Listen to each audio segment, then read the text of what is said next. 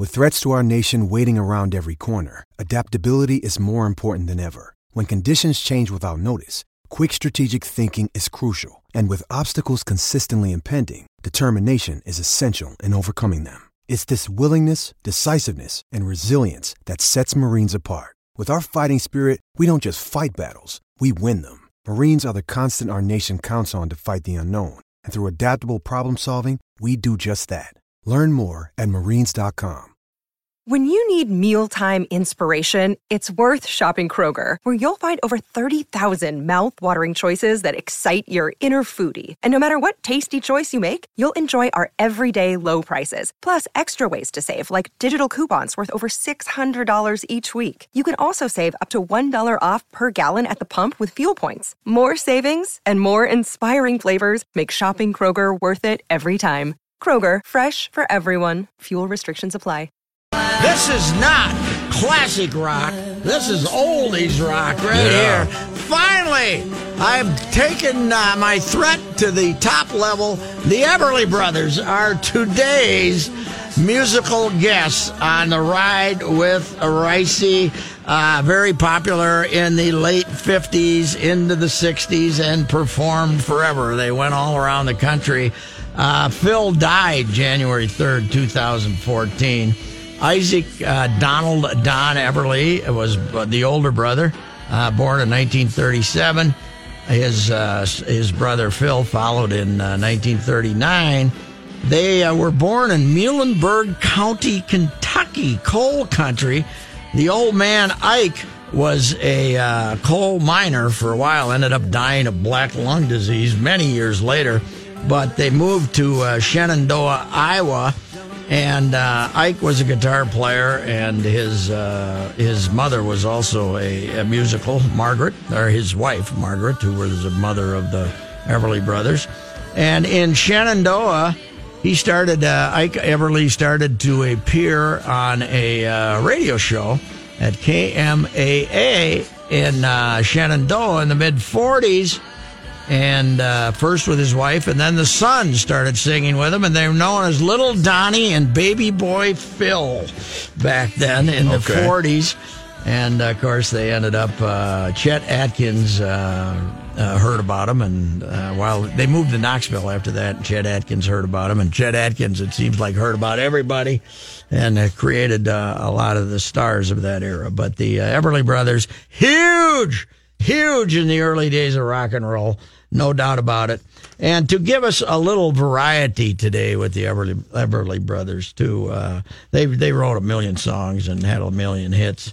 We're going to have a couple of covers uh, today, uh, one by Ray Charles and one by Norah Jones. So uh, a couple of covers of Everly Brothers songs. But uh, we're very pleased to have the Everly Brothers as our uh, musical guest today. I never saw them live, never saw them in person. They never made it to the uh, back in my uh, Excelsior roller rink days. The Everly Brothers never made it there. I, Yeah, you'd think they would have been through they uh, might have been there, I just Worthington or missed them. something. Yeah, yeah, they probably were through Worthington. Yeah, that's uh, that is true. I'm sure they they did the gym in Worthington, you know, and stuff like that. Yeah. that.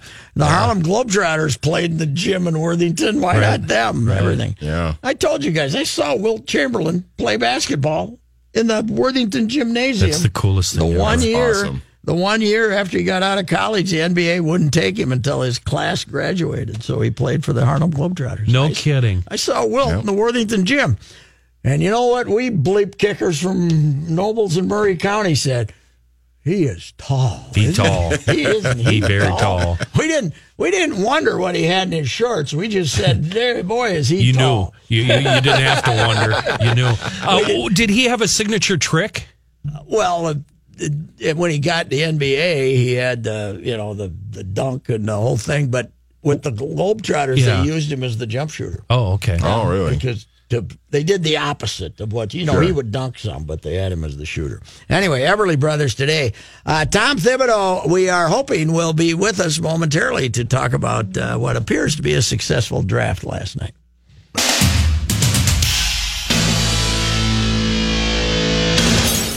Tom Thibodeau, uh, president of basketball operations and coach of the Minnesota Timberwolves. Uh, how you doing, sir? Patrick, I'm doing well. Thanks for having me. That's good. Uh, interesting draft because it seemed like it was just kind of a whatever your taste was because the, a lot of players seemed equal it, it, from a distance. yeah, there were, you know, and, and we felt that from about 15 to 35, there would be a lot of wings available and a lot of players that were very comparable. And obviously, we were very pleased with both of the players that we were able to get. Uh, this kid seems to uh, have some life in him. Uh, watching him run up and down the court on some highlights. Yeah, Josh is uh, obviously very athletic, long wingspan. We feel he's going to be able to defend multiple positions. Uh, and we liked his ability to get to the line. He's 38% three point shooter. Uh, and uh, he he did a really good job for their team. Now he missed the, the start of the season this year, but overall we thought he was he was terrific and he's a good fit. And of course, Keita uh, was, had a great year uh, being player of the year in his conference. And same thing, he's got a seven four wingspan, six nine, and he can defend multiple positions as well. Uh, so we're excited about both guys. Uh, this kid uh, must uh, uh, Koji must be. Uh, you know, I mean, he looks thick, solid, and he wasn't even a top 150 recruit nationally. So he must be a guy that's on the rise athletically and basketball skill wise. Huh? Yeah, you know, he so he he was wasn't ranked very high going in uh, to the ACC at Georgia Tech and, and played very well. And he, of course, he played with uh, Team USA uh, and, and did a good job there. So uh, he's a kid that has gotten a lot better, and we think he'll continue to get better. So, and that's an, an important characteristic to have. Uh, but as, you as you know, with our league, it's it's really the wings are invaluable. That you can't have enough of them. Uh, and we're seeing a lot of you know a point guard, three wings, and a, and a big and uh, we think he fits into that game. It's really a positionless game, uh, but his versatility really stood out to us. Say, uh, Tom, just an observation by me. Uh, these kids that are uh, uh almost second generation, I guess, uh, the, the, the parents came over here from uh, Senegal or Nigeria and places like that they seem to when I when I read the bios, they they got parents that push them hard. They're academically strong. They got them playing music. They got them trying everything. These seem to be uh, uh, a uh, kids with that had a very strong parental influence to uh, keep them disciplined. Yeah, both kids uh, very strong family structures. Uh, both have done well academically uh, and they're just good people. We think they'll be a great fit in the community, uh, and we're excited about that as well. And I think uh, it, it's important in terms of growth. I think uh, you know, obviously coming from college into the NBA, there's going to be an adjustment. They have to learn the NBA game. Uh, and but because of all those characteristics, the drive and how important the game is, but how they've uh, continued to both get better over time is very, very important. Uh, some uh, some uh, folks were uh, real worried about uh, getting a three point shooter, but it, and and this kid made some three pointers. They they say that uh, he's he's pretty good at catch and shoot. Is that it? Yeah, very good. He he was in the 90th percentile in catch and shoot, and he you know he's he shot 38 from three last year, and he took four. Josh did, and and the year before shot 37. So those are good signs, and he's a very good uh, free throw shooter as well. He shot 82 from the line last year, so we think he'll continue to get better in that area. And, and of course, Keita was, uh, you know, as as I said, uh, uh, the player of the year in the conference. So uh, we're excited about what he's done offensively and the fact that we think we can play him at two two positions and his ability to switch defensively and the length is so important uh, you know, with Josh, the seven foot wingspan, and of course, Keita with the seven four wingspan. Uh, nothing wrong with having a, a, wing who can guard the three too. They apparently apparently this kid could guard the three, huh? Yeah, yeah, and we, and, and uh, we felt that was a need. That, you know, obviously the two needs were the you know from the defensive end, and also the you know the the shooting component to be able to to shoot the three. Uh, and we think both guys will continue to improve uh, offensively with shooting the three, but that length to be able to you know get into the lane, then get out, cover the line, and get guys off the line and challenge shots. Uh, you know that's uh, that's a big thing in our, in our league right now. Uh, Bates Diop, uh, what's uh, how's his uh, how's his body? Is it an NBA body, or is he a little thin, or is Yeah, he? you know, I think for him, the the, the same thing. You, you come in from college, the the speed and the, the power and the strength of the game is a little bit different. Uh, but he's got a great frame. We think uh, he'll continue to grow, get stronger. Uh, but we like his skill set, all the things that he can do, uh, offensively and defensively. And both of these guys are are two way players. So we think that uh, you know, as young guys coming in, coming in with the the energy that's necessary, I think it'll be a good jolt for our team. Uh, you know, I'm 72 years old, and once in a while I feel like I, I'm I'm suffering from ageism. But uh, uh, the Bates Diop's 22, and apparently he's suffering from ageism. If you're if you uh, if you're not one and done or two and done, uh, the some teams will drop you down in the uh, draft order. Yeah, no, it's uh, you're making a good point. It's it, it's it sometimes it's you know it's funny how people see it. Uh, in um, you know, I, I think back to Jimmy Butler. You know, he- and again, he's a four-year player. Yeah. And drafted thirtieth, and uh, and Draymond was a, an older player too. Uh, Draymond Green, and and both of these guys, if you did the draft today, they would you know be at the top of the draft.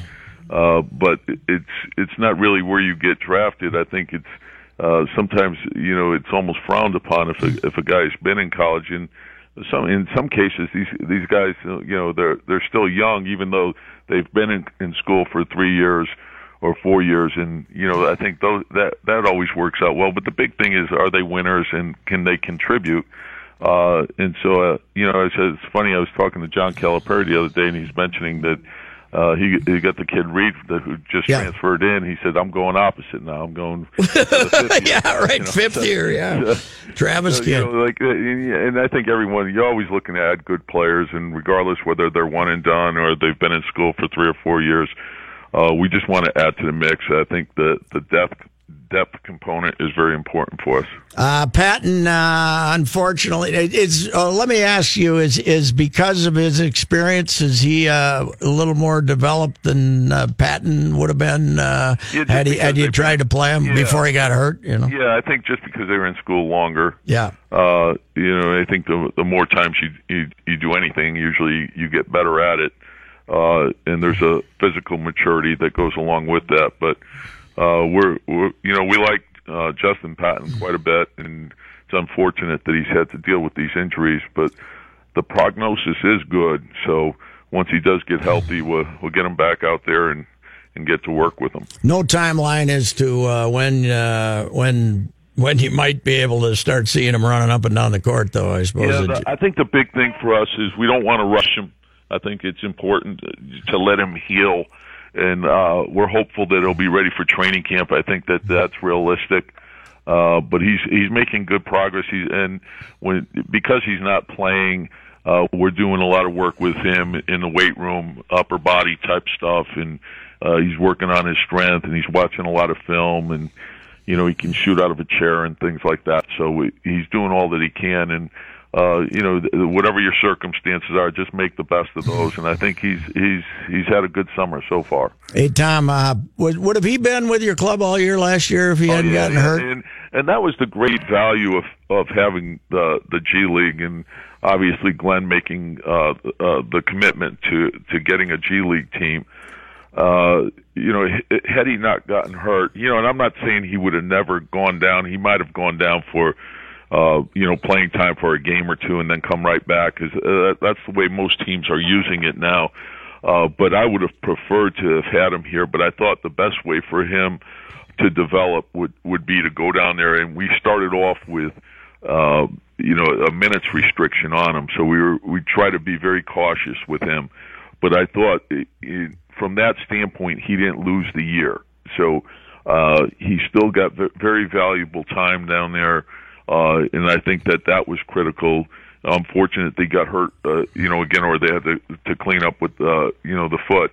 But um, you know, we're we're excited about who he is and what he, we think he can become. Uh, do uh, you know? Uh, it's hard to be specific right now, but are some of your Iowa Wolves going to be on your summer league team, or is it going to be a whole well, new I cast? Or the, the whole idea. Like immediately after the draft, you call the the, the guys that are uh, undrafted, and you start to put that. It, it, and our scouts did an unbelievable job, and they they did so throughout the year too. And, and Scott, the way everything was organized, uh, they did a terrific job. And then immediately after the draft, the undrafted guys, you you're you're circling in on to try to get uh, uh, your two way contracts done, and you're trying to uh, put your summer league t- uh, together and you're talking to your international scouts, and so uh, you get to work on that right away. And as a matter of fact, they're up there in a meeting right now, uh, finalizing some summer league plans. What's your uh, view of summer league? Is that uh, I mean, is that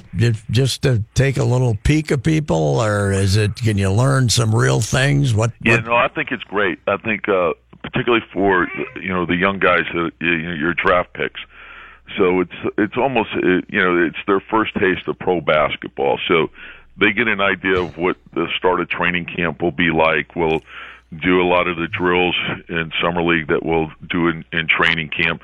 Uh, so it's almost a dress rehearsal for that, and the, of course the rule changes and all the things that they have to adjust to in terms of the the pro game. Uh, and then we when we go out to Vegas and we play in those five games, uh, it'll give them a chance to go through a shoot around uh, to into a, a game, and then to follow up the next day, so they see sort of what that routine looks like. Uh, and then it also gives you an idea of, okay, these are the things that you did well. These are the things that you really need to work on the rest of the summer in preparation for what's going to happen in the fall, and then to get ready for training camp. So I think it's a great indoctrination into NBA basketball. Uh, Tom, one last thing. What's the timeline for Bjelica? Well, how does that work? Yeah, we're we're we're getting close. We're still uh, working on those plans, uh, but you know the the first uh, we're going to have some decisions to make. And uh, he he can either uh, go out and get a big offer or wait wait another year or something like that. Right, right. right. So we'll, we'll play it out and we'll see how it unfolds. But we like him a lot as a player. Does uh, does uh, Keita give you a little uh, a little uh, backup there just in case? Yeah, I think the you know the, the draft picks in general. I mean, I think they're really the lifeline of the organization. You want to keep bringing uh, new, young, uh, talented players in, and that doesn't necessarily mean that they play a lot right away. But uh, of course, the playing time has to be earned. Uh, but you like to have depth, and uh, I think that is important. Well, there's, uh, you know, I don't know if you've ever been aware of this, but some people wonder if you if you if you play your uh, your big guys a little too much once in a while.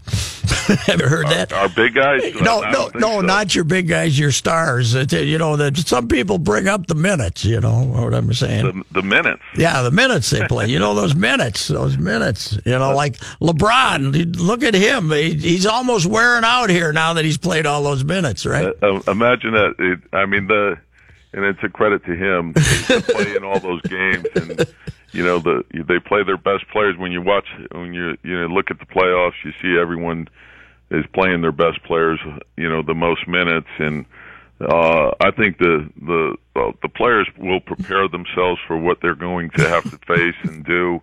I know how hard Jimmy works and has worked throughout his career uh to do so. But I think when you look at our bench minutes, you'll see that we're right in the middle of what everyone else does. Our, our top four guys uh, average between 17 and 21 minutes, and uh, that's usually where everyone falls. All right. Hey, that was supposed to be a humorous aside there, sir. Well, I know so. you're part of the minutes police, oh no, I, am not. I'm not a captain, man. I'm, I'm only kidding. I know that. okay. All right, Tom. Thank you. All right, and uh, good luck with these two kids. Okay, appreciate it, Patrick. Thanks All for right. having me. Thank you. Bye now. Uh, Tom Thibodeau, the uh, the uh, coach and uh, president of the uh, Timberwolves. I think he did good. I know a lot of people thought it was a boring choice, but I like athletes. Yeah. And they, I mean, I'd I, rather I told, have him than Kevin Huerter. Well, my thing too is because everybody made a big deal about, well, he's not a shooter. You know, yeah, he's not a shooter. Well, he's thirty-eight percent, thirty-eight percent from three. And you know what? They needed wing defense Yes. as much as they needed three point shooting. Yeah, so and he'll beat you. You can tell he'll beat you down the court. Yeah. if you don't watch it, you know, because he is an athlete, and He can I'm, run, I'm, I'm jump. glad they got an athlete. They need an athlete, Yeah. you know. And and he talked about the versatility too. They Mm-hmm. need guys who can defend multiple positions too. So When's the last time they uh, drafted a second rounder that you could uh, actually be interested in? You know, And Been a while. yeah, I mean, Tyus was a second choice, but that was a first round. first So, rounder, yeah. yeah, he's going to play Tyus a lot uh, this year. Tyus, think is, so. Tyus is out of, uh, you know, off whatever probation he was on because he's going to play that three guard Butler at the four thing quite a bit, I think. I And think this so. kid helps him play that. Yep. We'll be back.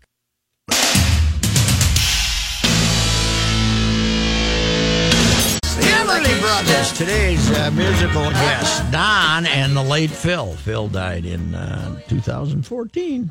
The big rocker, a big early rock and roll oldies guys from the late 50s and throughout the 60s, the Everly Brothers. That's real music! Not that stuff you guys listen to today, damn it.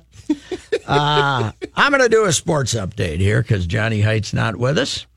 Uh, the College World Series, Oregon State staying alive, leading seven to two against Mississippi State. If they beat them today, they got to beat them again tomorrow to uh, advance to the uh, best of three series next week. And later tonight, Florida in the same predicament against Arkansas. Arkansas is unbeaten in that bracket, and Florida would have to beat them twice to advance.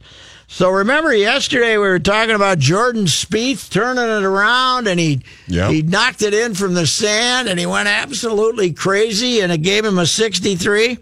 Today he turns around and shoots 73 at the Travelers Mm. in Hartford. And here's the deal. Here's the deal. Is that a par seventy or seventy two? it's par seventy, so 70, he shoots okay. three over. So he's he's out of contention. Not he's out of con. He's down the list uh, substantially. And uh, what happened to the fellow was he took a eight, a triple bogey eight in the on a par five, and uh, he hit it on the cart path. Had to take a drop, and then he hit it in the water, and ended up making an eight on a par five. And that you can't make an eight on a par five uh, in in golf.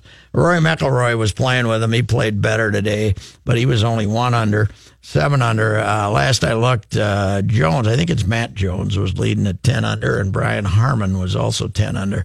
Uh, Jones might have fallen out of that because I saw something that Harman was the leader. But anyway, thought I'd give you a little update on Jordan Spieth, who looked like he was uh, in a in the in a big comeback, and then uh, lo and behold, uh, he went and shot seventy three today and made a triple bogey eight on a par five. Shame on you, Jordan. Yeah.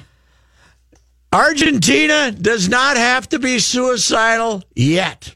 They, They're still hanging on? They, uh, Nigeria beat Iceland today, two to nothing.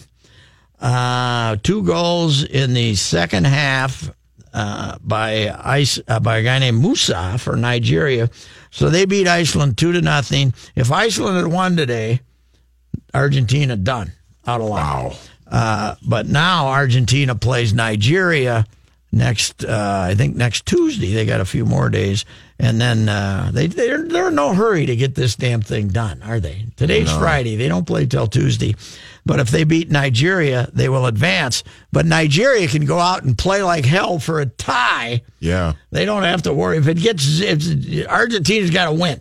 Okay, Yeah. Argentina's got to win. Argentina, I think, was weren't they the runner up in the last Yes, World they were. Yes, they were. And Germany? kind of a comeback after uh, a few disappointing World Cups. But uh, so these people don't have to worry about having rocks thrown at them when they arrive back in the country. least- Messi, at least not Messi gets Messi better go get two against Nigeria next week. Yeah, though, especially after you uh, missed that PK over the weekend. That's that, right. You know, made them have that tie in the first game. And uh, Costa Rica got uh, hammered uh, 2 0 by who beat them? One of the good teams beat them today, 2 0. And uh, Costa Rica is eliminated. That means Francisco Calvo will be available to return to the United in about a week if he wants to, or unless he wants to take I a think Coach Heath will be uh, happy about that, getting That's one of his better players back. As I said, we need him back. We need that leadership for complaining that we've that he provides. Uh, he's the guy that uh, about a month ago. He's looking at he, he found some blogger who nobody even knows existed and wasn't there and wasn't going to talk to anybody because his blogger said something that he didn't like.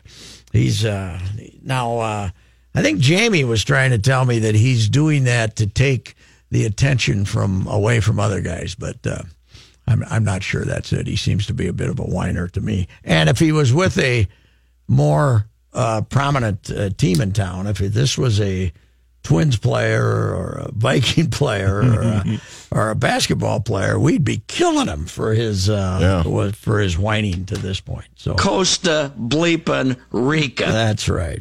That was uh, that goes way back to I think when I was calling into the morning show of the World Cup. Maybe, maybe, maybe not. It might have been a Saturday sports talk. When do you think that was? It was a World Cup. Eh, That's that sounded in studio to me. Play it again. Yeah, oh, it was. Costa bleepin' Rica. Yeah, I think it was. The U.S. had lost to Costa, a match to Costa.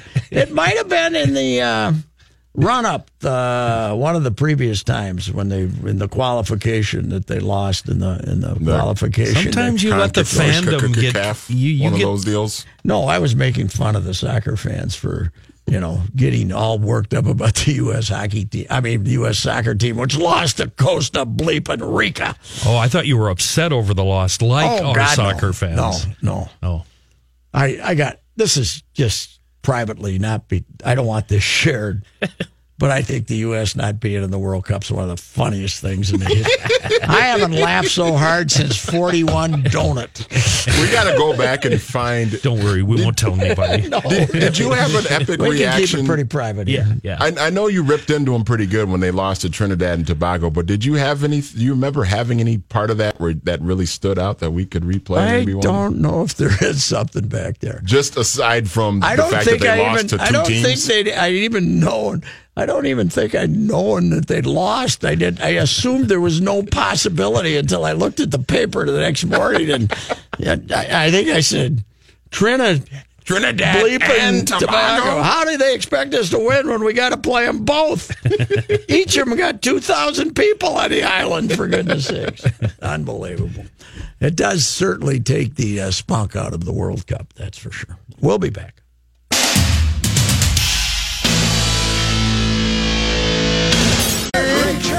Singing the "Bye Bye Love," the big hit of the uh, of the Everly Brothers. I ran across that when I was looking up uh, "Bye Bye Love," and I any chance you get to play a little Ray Charles, Oh, he was one of the best. Man, he's something.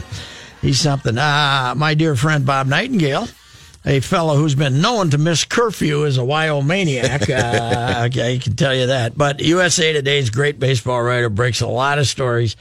And uh, he basically has the, he loves the game, okay, and he basically has devoted his whole career to covering baseball, and uh, does a does a great job at it. He let baseball have it today. Uh, the headline on the USA Today story: "There's no ducking the numbers." ML has a bad baseball problem that's only getting worse.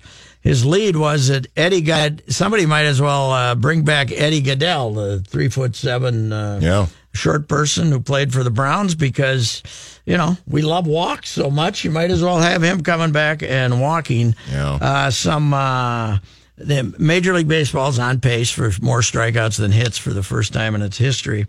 It is uh, 22.5% of, the, of all plate appearances uh, are either strikeout or walk. Uh, no, players are striking out at, at 25. Players are striking out at a rate of 22.5% of all plate appearances. They are on pace for more strikeouts and hits. We've talked about that. Yep. Uh, but the uh, the worst part is that uh, over 50% of the time the ball isn't put in play. It's amazing. Uh, here's something I didn't realize. I, I, I noticed with the long win- uh, long winter and everything, some places, attendance is down six and a half percent, hmm. all across Major League Baseball. That's Yeah. that'll get your attention. That's telling. That will get your assist. Yes. That isn't 0.16 or is that isn't 1.6 percent that you can explain away by weather. That's uh, That's not six- 50 fewer people a game. That's no, a couple that- thousand. That's six and a half percent, and uh, you cannot take that kind of a, a loss here. Uh, the the disparity between. And then he also points out, you know, you're going to have there are five teams with winning percentages below 400, and and four teams that are going to win 100. They neither of those things have ever happened. And at the, they neither those things haven't happened the same time in Major League Baseball. I mean, it is amazing. I don't, you know, everybody says, well, the White Sox and the Royals. Nobody imagined this wasn't starting the season saying we're tanking it. The White Sox thought they're going to be better, and the mm-hmm. Royals thought they could hang on again, and maybe you know if Cleveland slipped, they thought they could be where the Detroit is or something. Sure. So it's not all tanking, but it's certainly uh, one thing. Baseball had one. You know, baseball used to have a, a June fifteenth trade line tr- trade deadline. June Really? fifteenth. I think the July thirty first trade line deadline hurts them because then everybody dumps. Right, Yeah. everybody starts dumping. So eh, one thing you want to do, but uh, Nightingale did a really good piece on uh, all the uh, horrible stats that baseball is dealing with, and uh, there's there's something that they're going to have to. Manfred thinks it's the pitch clock, but I don't. That you know when Buster was talking to us uh, uh, a couple of weeks, not this last time, but a, a couple of weeks ago, he talked about the limit of four pitchers uh, in a nine inning game, and I was wondering, okay, what the hell is he talking about?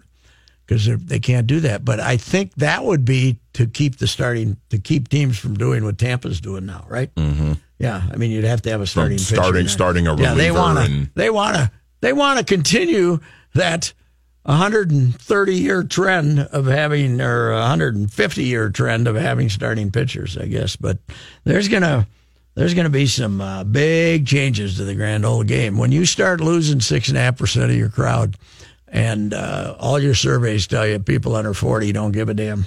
You got you got issues. Well, right? and, and we're we're in this generation now too, Pat, where people, you know, people that are my age, you know, thirty four and, and and younger, where they they kind of want they they don't we don't like slow No. lagging things. And we don't know, want to watch a guy come college and, baseball right now, or I mean, it's not just major leagues. I, I mean, Oregon. I like the College World Series, but this game's in the sixth inning. Yeah, It started at one o'clock, I think, or two. Maybe maybe it started at two. Probably two. But there's there's going no on hurry. almost three hours old, and yeah, There's no hurry. Uh, yeah, I don't know what they're going to do. I think it's three balls and two strikes. There's two choices: sixty-two feet from, but I think that could screw up pitchers' arms. Who are you know you don't want more arm injuries. Or uh, three balls and two strikes. The the the most dramatic change of all.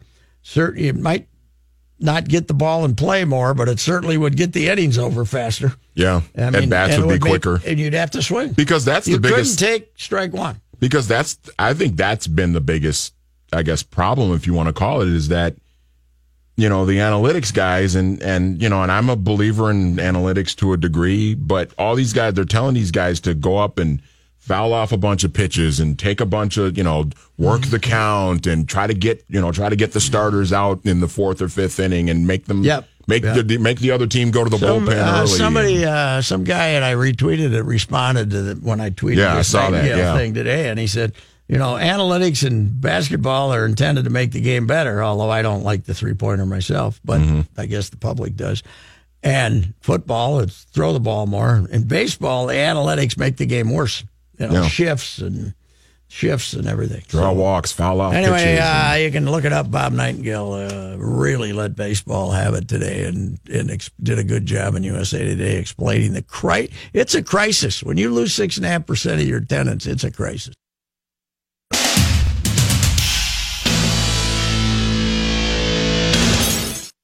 Quiet, please. We'll be on the air. And now,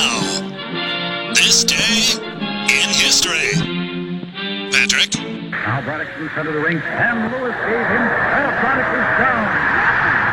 Two, three, four, five, six, seven, eight, nine, ten. A new world champion. Joe Louis is the new world champion in the eighth round. Braddock went down from a hard right to the jaw. Uh, do you know who that announcer is, sir? The No. great, the great Clem McCarthy. He did Okay. everything back then: horse racing and uh, fights. And I thought it sounded familiar. and everything. The great, what a voice though! Yeah. the great Clem McCarthy. He did everything. On this day in history, June twenty second, nineteen thirty seven, Joe Louis became uh, only the second African American. Uh, to become a heavyweight champion, Jack Johnson was the first, of course, and they did everything they could to take the title away from him. He just got pardoned by uh, Donald Trump. Uh, 1915, uh, Jack Johnson lost the title. Uh, Joe Louis, 1937. Jim Braddock was the uh, was the world champion. He knocked him out in the eighth round in Chicago's Comiskey Park. Oh, okay. Comiskey Comiskey. Park. Uh, Joe Louis, born in uh, 1914, was the seventh son of a sharecropping family that worked in the cotton fields of Lexington, Alabama. His family moved to Chicago when he was 10, and two years later, uh, Louis dropped out of uh, school to work in a Ford factory. He took up boxing at a little local gym at age 16, and of course, uh, became uh, a, one of the greatest heavyweight champions of all time, maybe the greatest heavyweight champion of all time. In uh, a number of years ago, I was in Memphis and for a, a Liberty Bowl game, and Jack and Eddie Robinson was receiving the the medal of whatever they gave for that. Went up, spent an hour with him in his hotel room, him and the wife. What a great guy! But he was telling me about being a kid in Louisiana when Jack Robinson, uh, when Jack Joe Louis would win a win a fight, and everybody in the neighborhood would run out and sell. That's They'd all so be awesome. around their radios and they'd all run out. And man, it was uh, it was you know in the in the 30s, man, it was uh, it was something uh, back then. So. Yeah, Joe Louis won the title for the first time June 22nd, 1937. As an Alliant Energy representative, I really enjoy helping businesses save. Today, I visited a business that asked for a free energy audit. After walking through their facility, I let the customers know how much money and energy they could be saving. Plus, I gave them an action plan detailing how to improve their energy efficiency. I showed them how they could save even more with rebates from Alliant Energy on equipment upgrades. If you are interested in saving energy and money, schedule a free energy audit at alliantenergy.com/energy audit.